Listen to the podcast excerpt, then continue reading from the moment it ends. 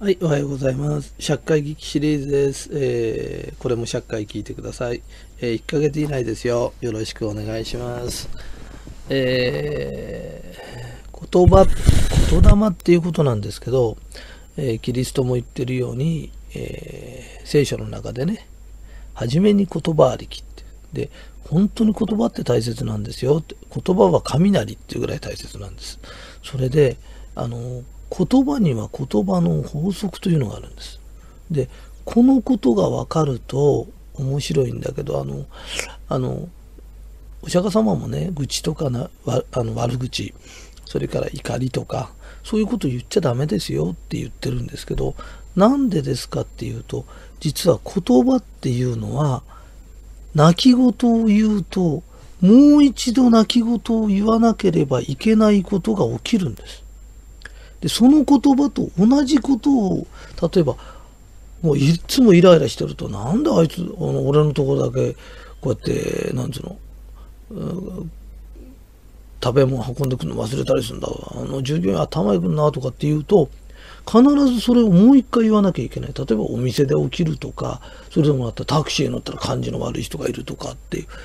イライラして、イライラを口に出すと、もう一回それを言わなきゃいけない現象が起きるんです。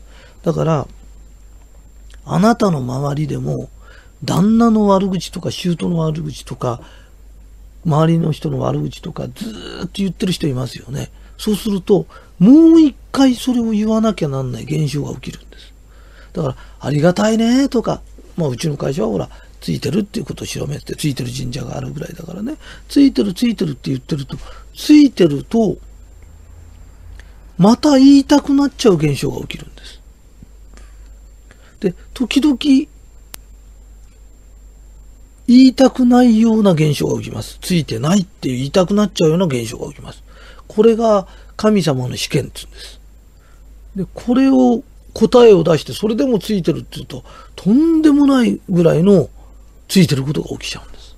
あの、松下幸之助さんがね、若い頃あの、まあ、船の水上バスみたいのがあって、それに乗ってた時に、あの、船員さんの人がね、船の横をこうやって歩いてたの。あの昔って無茶なことすっからね、あの船のこう横の薄い板の上こう歩いてて、揺れたら落っこちそうになった時にね、松下幸之助さんのことを掴んじゃって、一緒に落っこっちゃったの。ね？そしたらその時に松下幸之助さんは、俺みたくそんなにね、泳ぎもできない。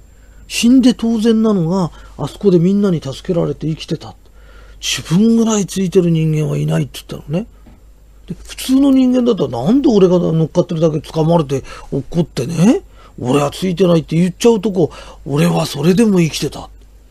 なんてついてる人間なんだろうって言ったんだよね。その結果あの人は日本一になっちゃったの。そうするともう次から次とついてるって言いたくなるようなことが起きちゃうの。だからこのさ最その一言が次を生むの。だから嫌なことばっかり起きちゃうのよって言う言うと同時に、また言わなきゃならない現象が起きるよっ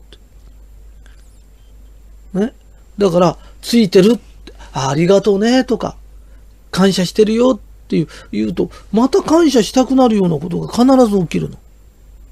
ありがとうねって言うと、またありがとうって言いたくなるようなことが起きるの。ありがとうとか、感謝してるよとか、俺ついてるんだよ、こうやって日本に生まれてこの会社に入れ、ついてるんだよって言ったと同時に、この会社に入れてよかった、ついてるっていうような現象が起きるの。ね。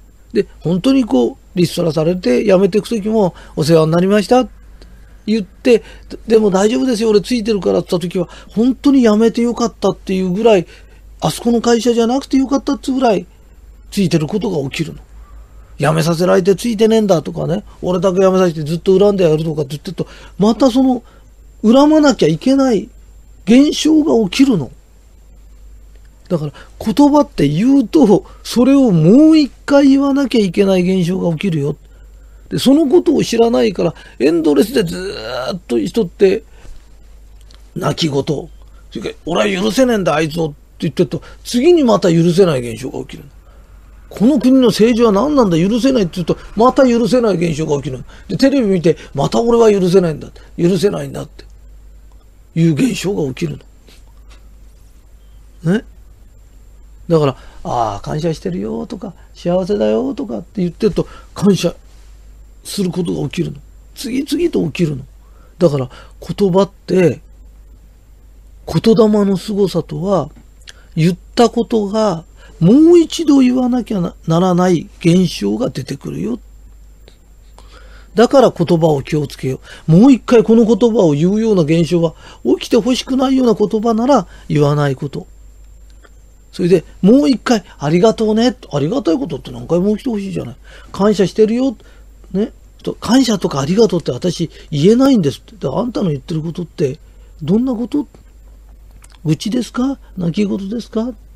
悪口ですかね？そんなこと言ってるんだよね。だからエンドレスでそれが続くんだよね。で、それを、この法則があるということだけ覚えておいてください。そして言葉に気をつけてください。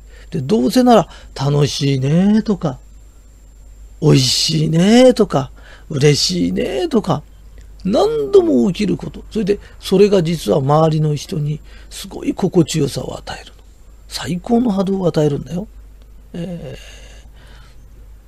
ー、急についてる神社の話になっちゃうんだけど、ストラップ買う。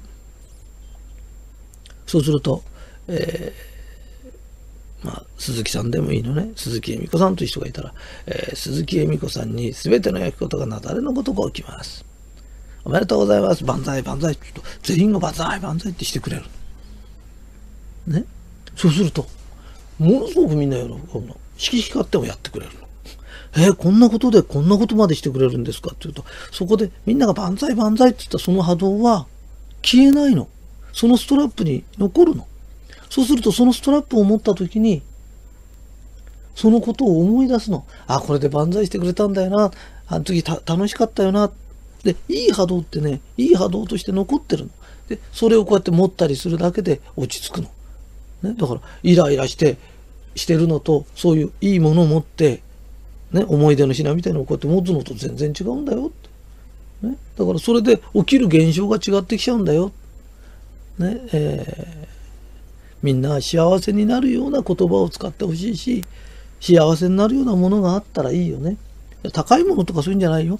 みんなが愛を込めてくれて、自分のために万歳してくれるじゃない。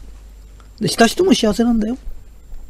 ね。で、そんなつもりで、あ、あの万歳ってそういうことなのかっていうことが分かってくれると、えー、すごく嬉しいです。えー、幸せだなってって言ったら幸せになることが来ますよ。はい、ありがとうございます。